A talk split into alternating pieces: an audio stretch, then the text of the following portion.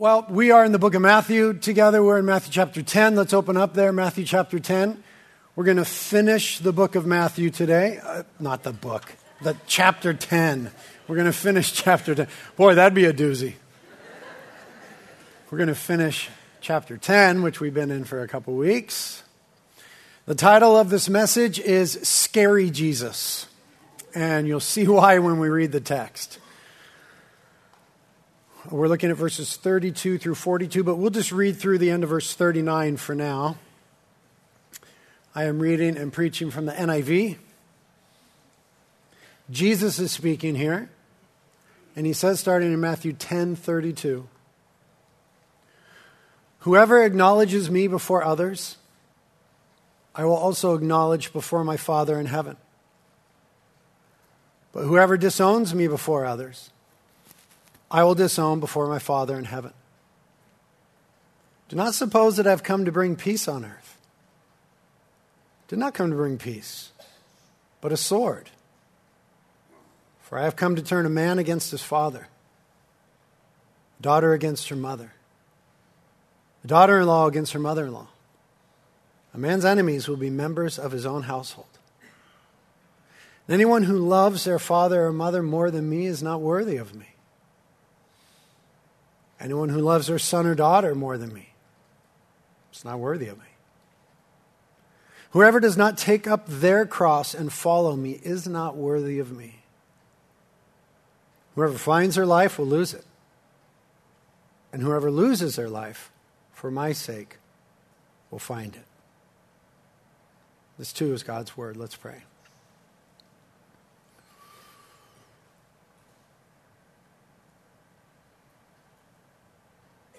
Jesus, if need be, forgive me for the title of my sermon. You know I don't mean to dishonor your name or cast aspersion on who you are. But honestly, these words before us are hard words. Hard to fully comprehend and hard to live into. We would confess that they are that for us, they're hard. I know they're, they're hard for me because there are many idols in my heart. You're calling us, as you've always called your people, God, to love you with all our heart, soul, mind, and strength. That we would have no other God before you. That you would be preeminent and supreme in our hearts and minds and lives, in the way that we think and act and vote and live. So help us to hear your hard words this morning. Help us to have soft hearts. Help us to discover in your words the joy that is in them, the joy of obedience, the joy of exalting your name above every other name, the joy of the cross, and of following you, and of finding our lives in you. Help us in these few minutes. Thank you that you love us, you're for us, you're faithful and sovereign and good. Pray these things in Jesus' name. Amen. Amen.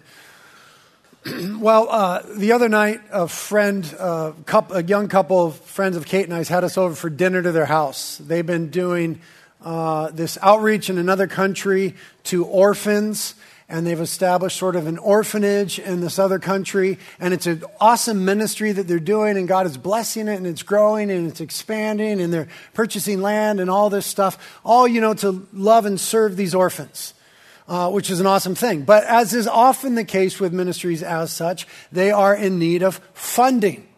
So while we usually go to this couple's house just to have dinner, we went to this couple's house to be asked to give money. No problem. That's okay. We went, we knew what we were getting into. They told us that this is why we were going. And we went there, and you know how it goes. I mean, this is the way it ought to go. They, they told us the story of the orphanage and what's going on there, and then they showed us pictures. I know. And videos. You know, this is a region of the world where the, the, kids are beautiful. Kids are beautiful all over the world, but just beautiful, beautiful kids. Living in abject poverty or orphaned, obviously.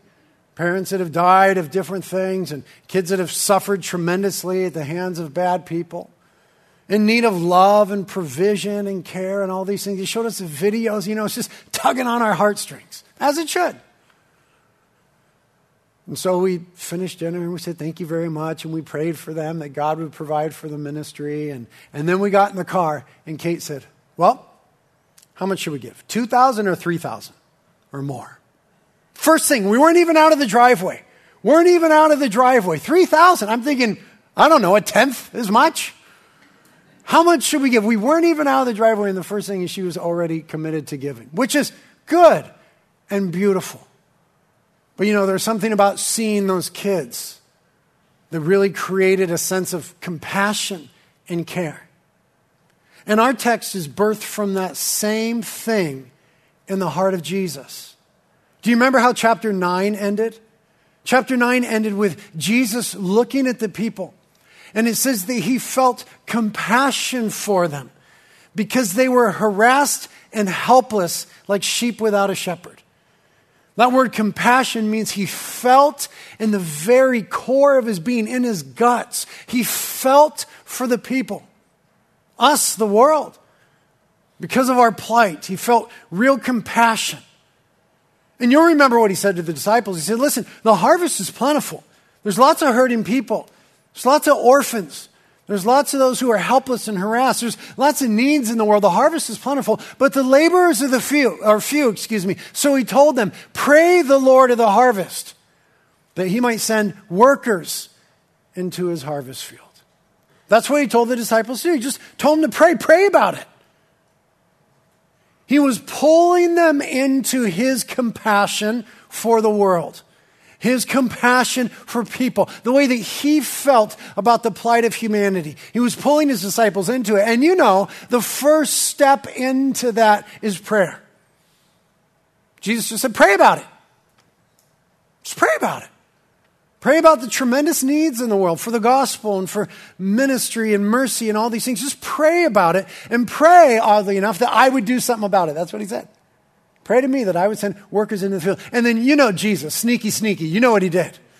No sooner did the guys pray for workers than they themselves became the workers. And it was funny, my friend, when we were at the dinner, he referenced that sermon that I gave about that to me.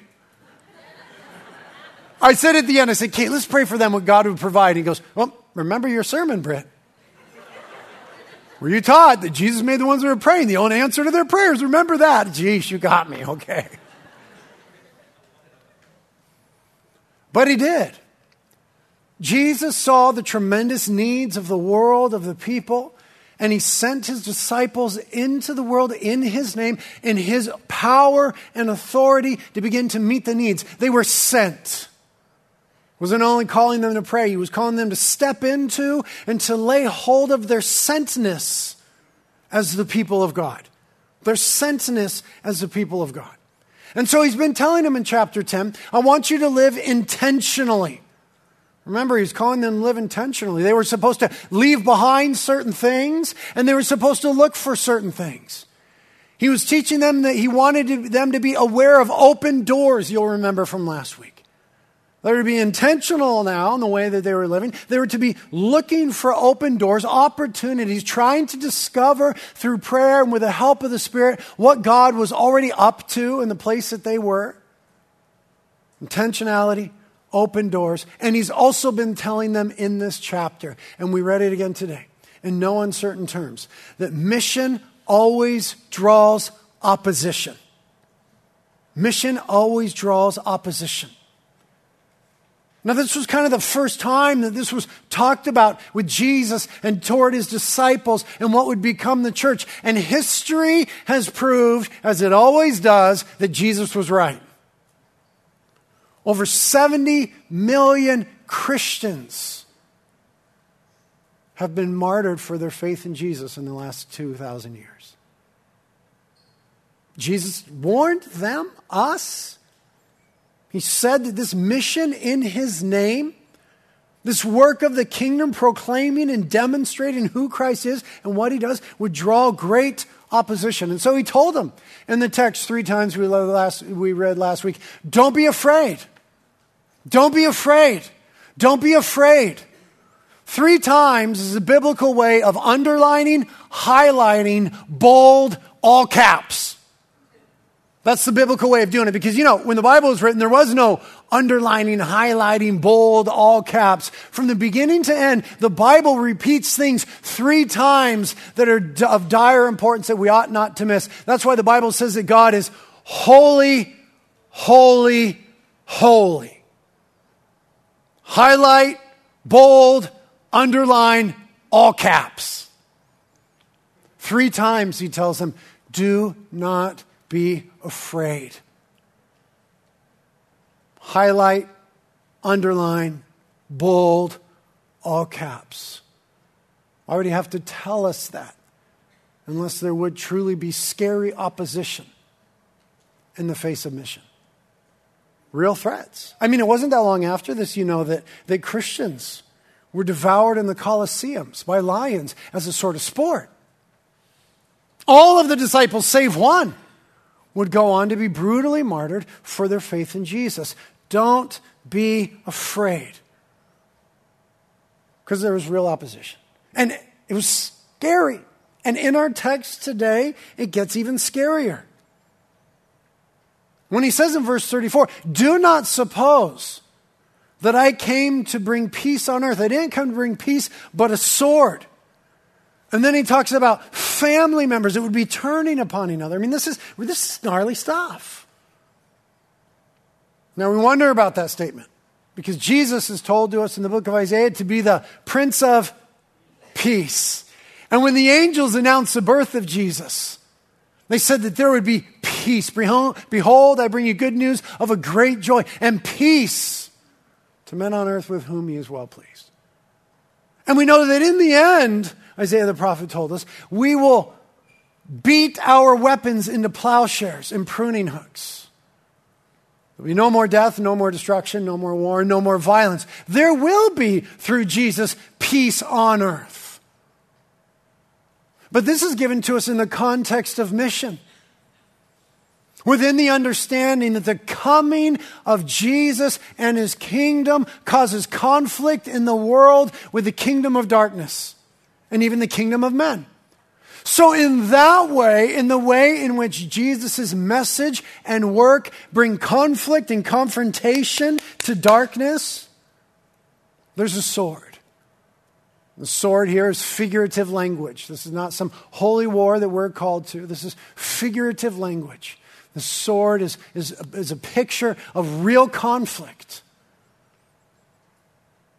You know what else a sword is a picture of in the Bible? The Word of God, truth. And truth is like a sword, and sword is like a truth. It confronts, it divides, it cuts to the core. And Jesus is saying, I'm bringing something in my coming, in my kingdom, with my truth that will confront, that will divide, that will cut to the core so much that the reality would be, he said, that even fathers and sons, mothers and daughters would be turning against one another. Now, obviously, the understanding here is that in, at that time and in that culture and in our world today, when someone within a family unit would come to faith in Jesus Christ, the core declaration that is entailed in that Jesus is Lord in that context, it wasn't Caesar, it wasn't, part of the Roman pantheon, it wasn't part of the Greek pantheon. Jesus is Lord. That that would cause conflict even in the closest relationships. Now we live in an individual sort of society. We are called radical Western individualists. And we mostly think about ourselves and what is good for us. The first century world wasn't like that. It was a communal, family oriented world. And people didn't think, how will what I'm about to do serve me best or further my purposes or how will this be just for me? People didn't think that way. They thought, how will this affect my family, my primary community? How will this affect their will, their work, their legacy, their well being? They didn't act as pure individuals as we often do. They acted as units at that time. So when someone walked into the home that would have been full of idols and false gods and different ideologies and allegiances and said, Here's the deal. I was just baptized and now I pledge allegiance to Jesus. That would bring division, real conflict. And the exhortation that Jesus gives on the heels of that is nothing less than radical. Verse 37. He says, in light of that, anyone who loves their father or mother more than me isn't worthy of me. Anyone who loves their son or daughter more than me isn't worthy of me. Jesus is saying in stark terms that loyalty to him was to take precedence, even over what was the, the tightest unit at the time, the family. I mean, that, that's pretty clear, right? He's saying loyalty to him was to take precedence. He's not asking us to be unloving toward or to reject our families in light of Jesus. Rather, he's helping us what, to know what to do in the hard, hard instances where our allegiance to Jesus is challenged by some other love, be it good, right, bad, or whatever. He's telling us exactly what to do in those hard instance, instances where allegiances clash. And that wasn't just a first century problem. Plays out in our own families in certain ways, though we are an individual oriented culture. So often, you know, well, that's fine. You want to follow Jesus, that's fine. You know, there's lots of ways, or if that works for you, or whatever is good for you. We don't have the same sort of pressure. But there are still places in the world like many Muslim cultures and societies, where if Christ does what he's doing all around the world right now, reveal himself in a vision or a dream or some worker to a Muslim to be Jesus, the only unique Son of God, the Savior of the world, the name above all names, and they decide that they want to follow Jesus, this could mean death. If they go to dad and say, listen, I'm going to follow Jesus. I mean, this is a, a real situation in much of our world today. We read it and we're like, yeah, but I mean, what does he really mean? Other people in the world read it and they understand exactly what he means. I want us to think about those people for a moment because we think about ourselves enough, and we'll get to ourselves in a minute. I want us to think about our brothers and sisters around the world for whom this is a real situation. You know, there are more Christians in the world, you don't see this in any news source, there are more Christians in the world being persecuted right now than any other time in history. There are 200 million Christians in the world living under persecution for whom this text really makes sense and feels really near to them, though it feels far from us. Do you know that more Christians in our world were martyred for their faith in Jesus in the last hundred years than in the previous 1900 combined? Persecution against Christians is worse and on a broader scale in our world than it's ever been. It's estimated that every three minutes a Christian dies for their faith in this world, meaning about 170,000 Christians will die for their faith in the world this year. It is the most underrepresented, persecuted, maligned, tormented, killed, ostracized group of people in the world. And then I think about our vision as a church where we want to send missionaries to reach the unreached. You know, there's a reason why unreached places are still unreached. It's because they're hard places. Those are the hard places. So persecution seems really far off to us, and the stats seem unbelievable because news agencies don't report it. Only when it's like kind of extreme, like the beheading of those Christians on the beach, then we hear it. But we don't hear about the every three minutes, 170,000. But it's going to get real to us as a church as we endeavor to send people to these hard places where the gospel has never gone before. I mean, we're going to send people to these kind of places. This is why we pray. This is why we have to pray. This is why we take this stuff seriously. This becomes real for us. But as a church, we're not, we're not to wait until, you know, it's one of our own that's persecuted overseas somewhere. We're kind of supposed to feel this all the time. Remember, the text started with Jesus and his compassion for people. I talked about Kate and I's compassion for those. We're supposed to feel about our persecuted brothers and sisters all the time. Hebrews 13, Pastor Sean referenced it. Remember those in prison as if you were there yourself. Remember also those being mistreated as if you felt their pain in your own bodies. That's the same sort of phrase that was used for Jesus' compassion for people, as if you felt their pain in your own bodies. That's hard for us to do. You know what? Honestly, I'm looking forward to going surfing after second service today. I'm looking forward to burrito. I'm going to go home to a comfortable house. The next day is going to be just as awesome. It's hard for me to feel that. I have to, I have to work to get myself there. The church has to work to get herself there. That's why November, the church historically sets aside that whole month to think about and pray for the persecuted church. There's that slide again. International Day of Prayer for the Persecuted Church. So, remember how a few weeks ago we prayed right after the sermon? Like we said, gosh, the text just said to pray. We got to pray. Let's obey that. I'm going to ask us to do something kind of weird now. I'm going to ask us to pray in the middle of the sermon. How's that sound?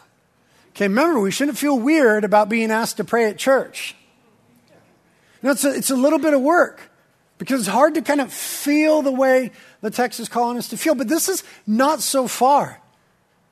Some of the worst offenders in the world, countries that persecute Christians societally, culturally, or governmentally, are countries that we hear about all the time. Here's a list of the top 10. These are the top 10 uh, countries that persecute North Korea, Iraq, Eritrea, Afghanistan, which is misspelled there. God have mercy.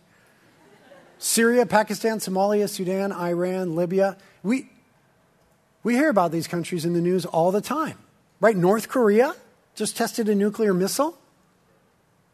Syria, we hear about that all the time. Iraq, Iran. We don't hear normally about the persecution of Christians, but this is real. So we're going to take a few moments now and pray for them. We've done this for years as a church. And, and normally I provide prayer points, but I saw a video this week. It's only a minute long, I'm going to show it to you in a moment. We're going to show a video that maybe challenges us to pray in a different way than we would generally think. So just watch this video. It's only a minute. I'll be right back.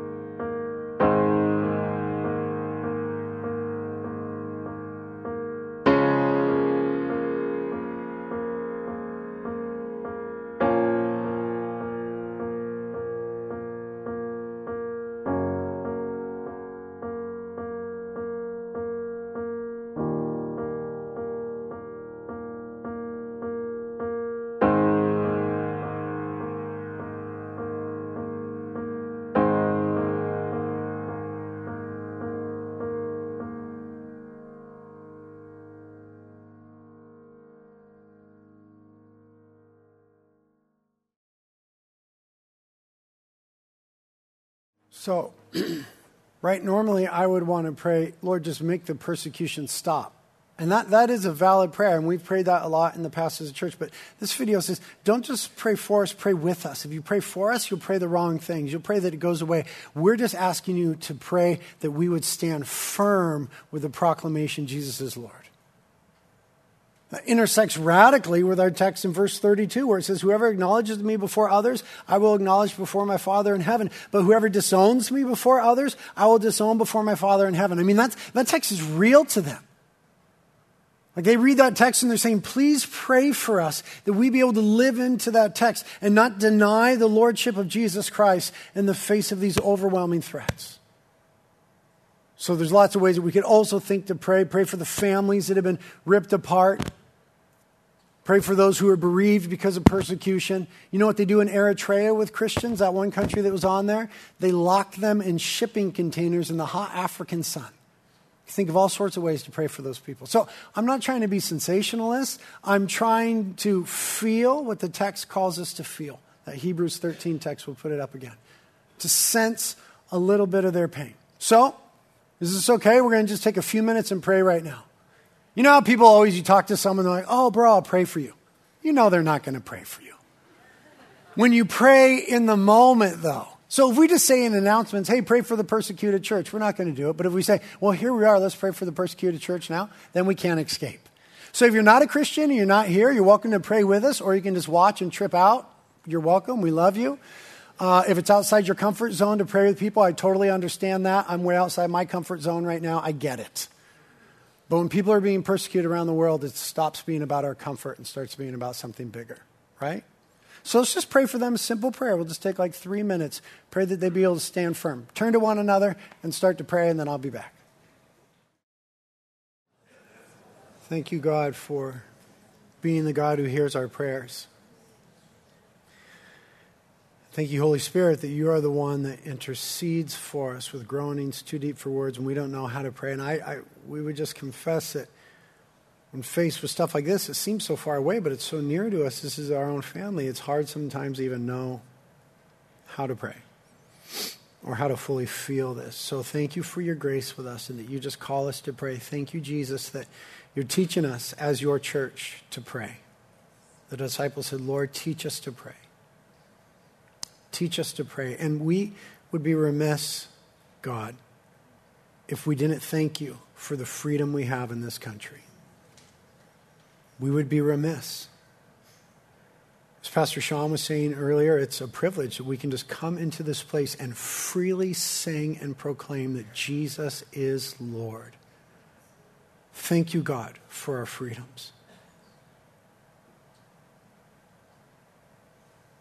Pray these things together.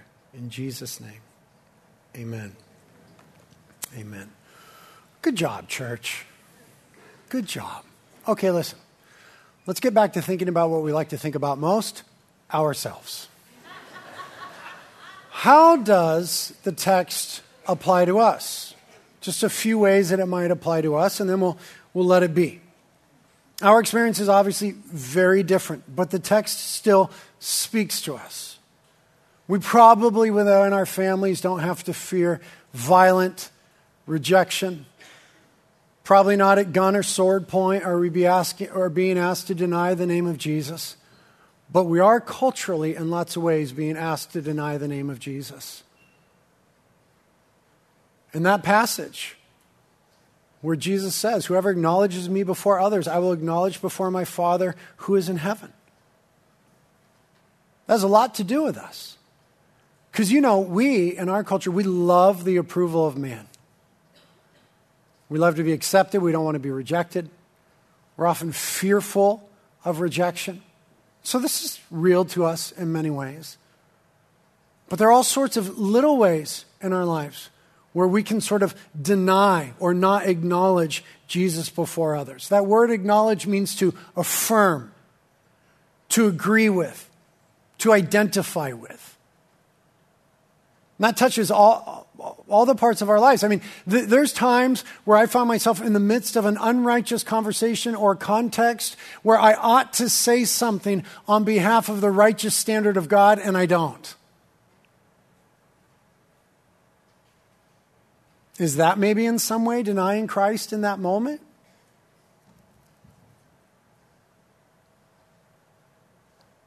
There are times where I see an open door for the gospel of Jesus. That I ought to walk through and proclaim that Jesus is Lord to those who need to hear it, and I don't. Is that in somehow, some way denying Jesus? What does it look like to acknowledge, to affirm, to agree with, to identify with Jesus in this election year? When there's issues before us, like the foreigner, immigration, like the unborn, abortion, like gender identity and access. What does it look like? To acknowledge, to affirm, to agree with, to identify with Jesus in this election? Those are not easy questions. What does it look like to acknowledge, affirm, agree with, identify with Jesus in my own behavior? As it relates to forgiveness, alcohol, substances, lawlessness. You know, we probably, God have mercy, we probably will never have to be in the situation where we're asked to deny the name of Jesus at gunpoint.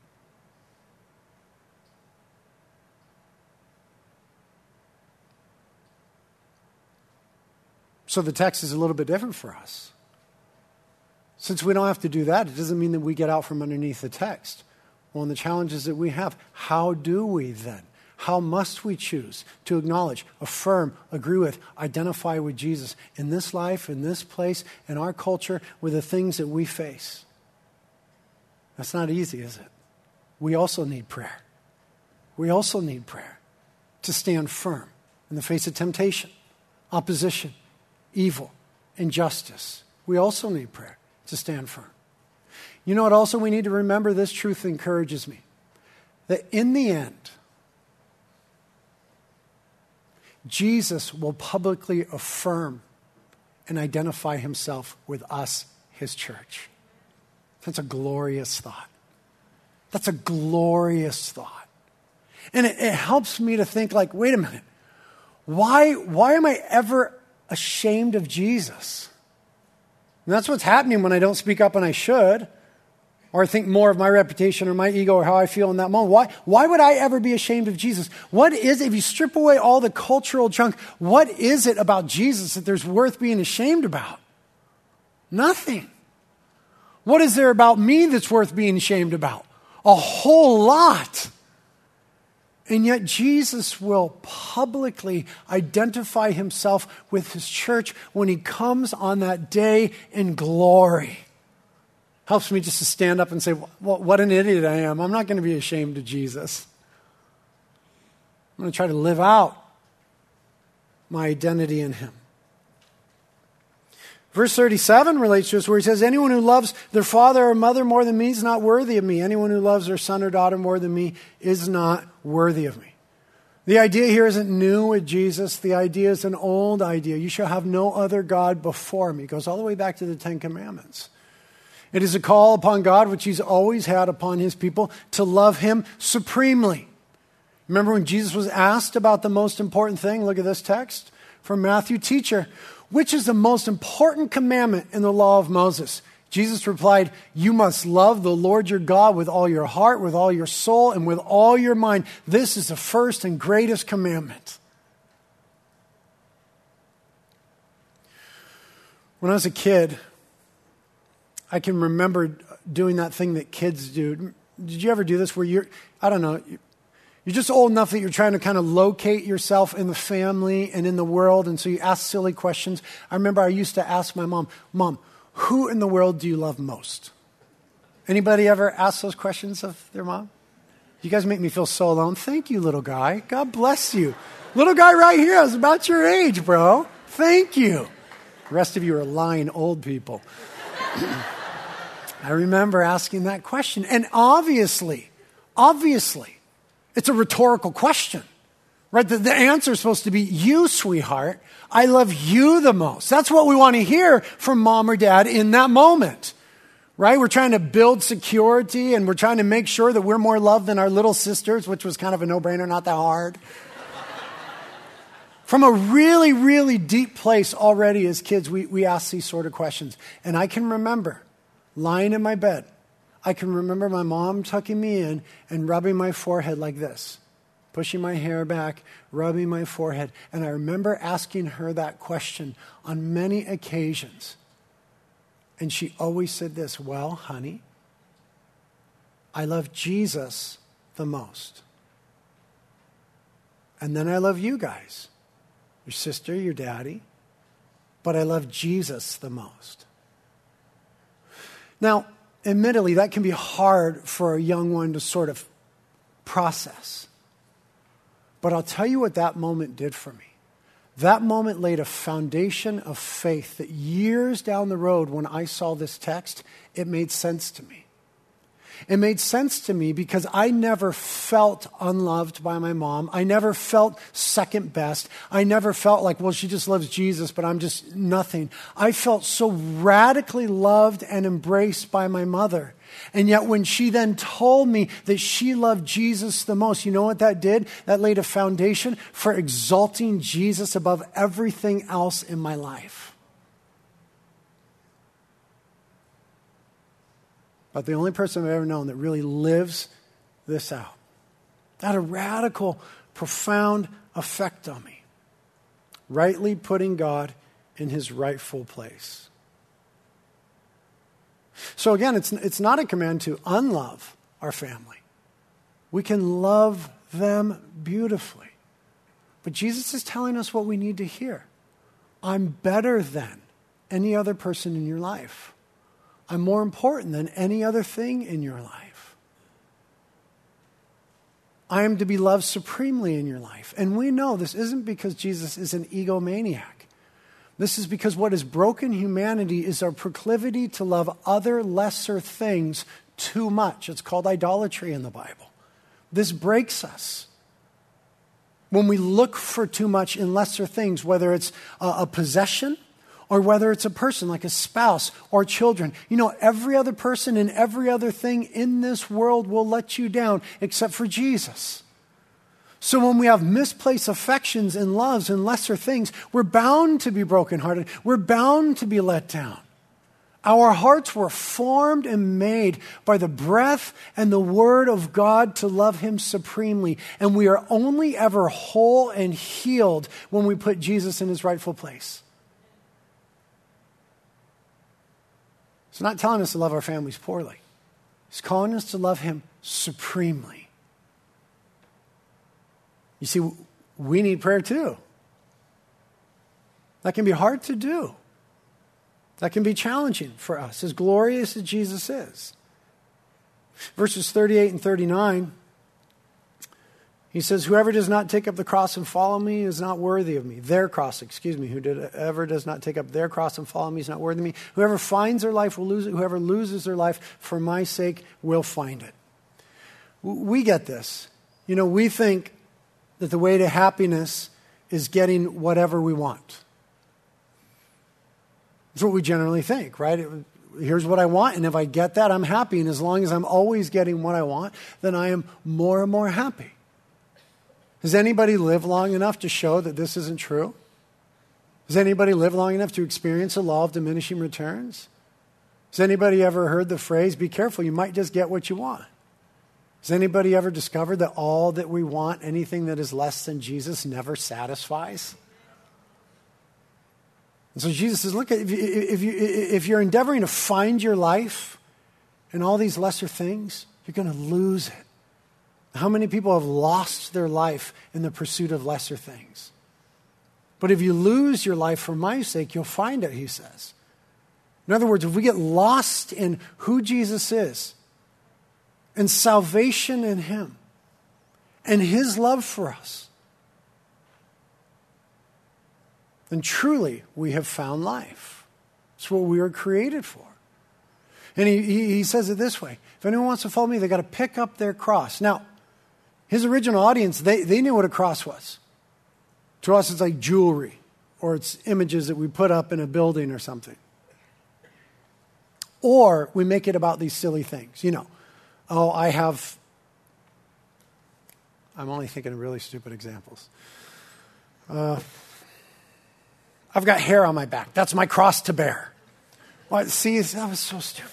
I can't think of a good. Think, I can't think of a good example, but we think of these silly things that happen in our lives.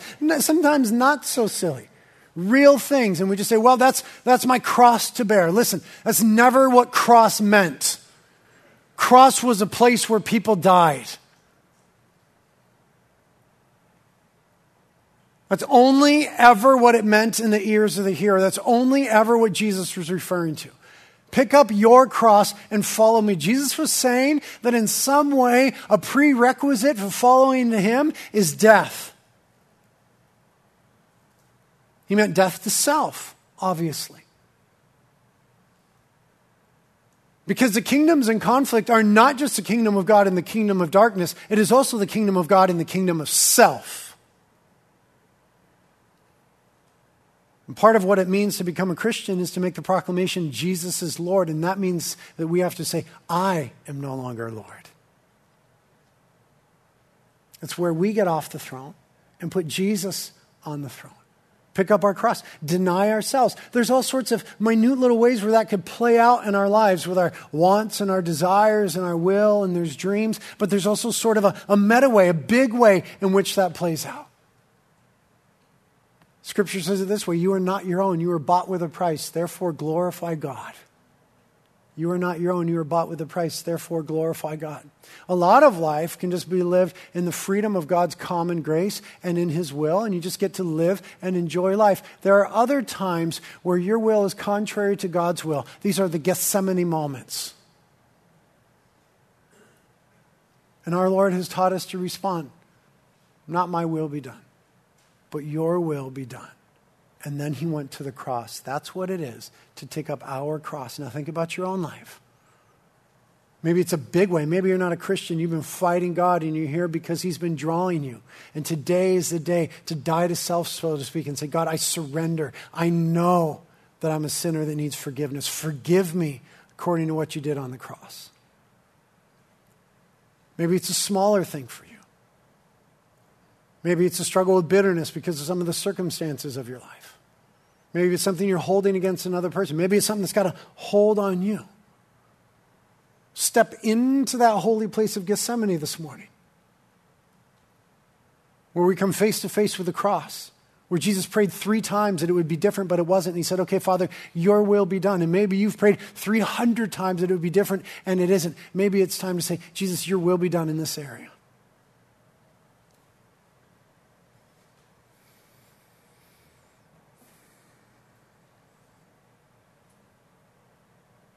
As I was thinking this week about the persecuted church and the freedom that we have in this country and my own will and my own sin and my desire for comfort. And I look at this text, I, I, I realize that in our culture, we, we, we kind of think that the worst thing that could possibly happen is suffering. So we've tried to build an entire culture on freedom for suffering, from suffering. And that's, that's not bad. Don't go looking for suffering. But the worst thing that can happen to a Christian is not suffering. The worst thing that happens in the life of a Christian is disobedience to Jesus our Lord. And I spend more of my time thinking about how I cannot suffer and be uncomfortable than I do thinking about how I can obey and be faithful. And this text is helping me by reminding me to take up my cross and follow him. Now, thankfully, because this has been such an uplifting, happy sermon, thankfully, suffering and persecution is not the whole of the story with mission. And the text has been about mission. It ends by saying this in verse 40.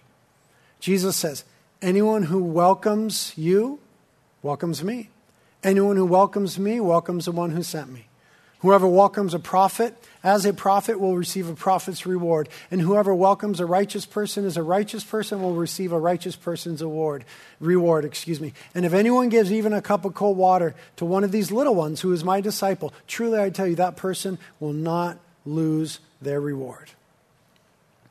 He says there, and by the way, mission will also be effective.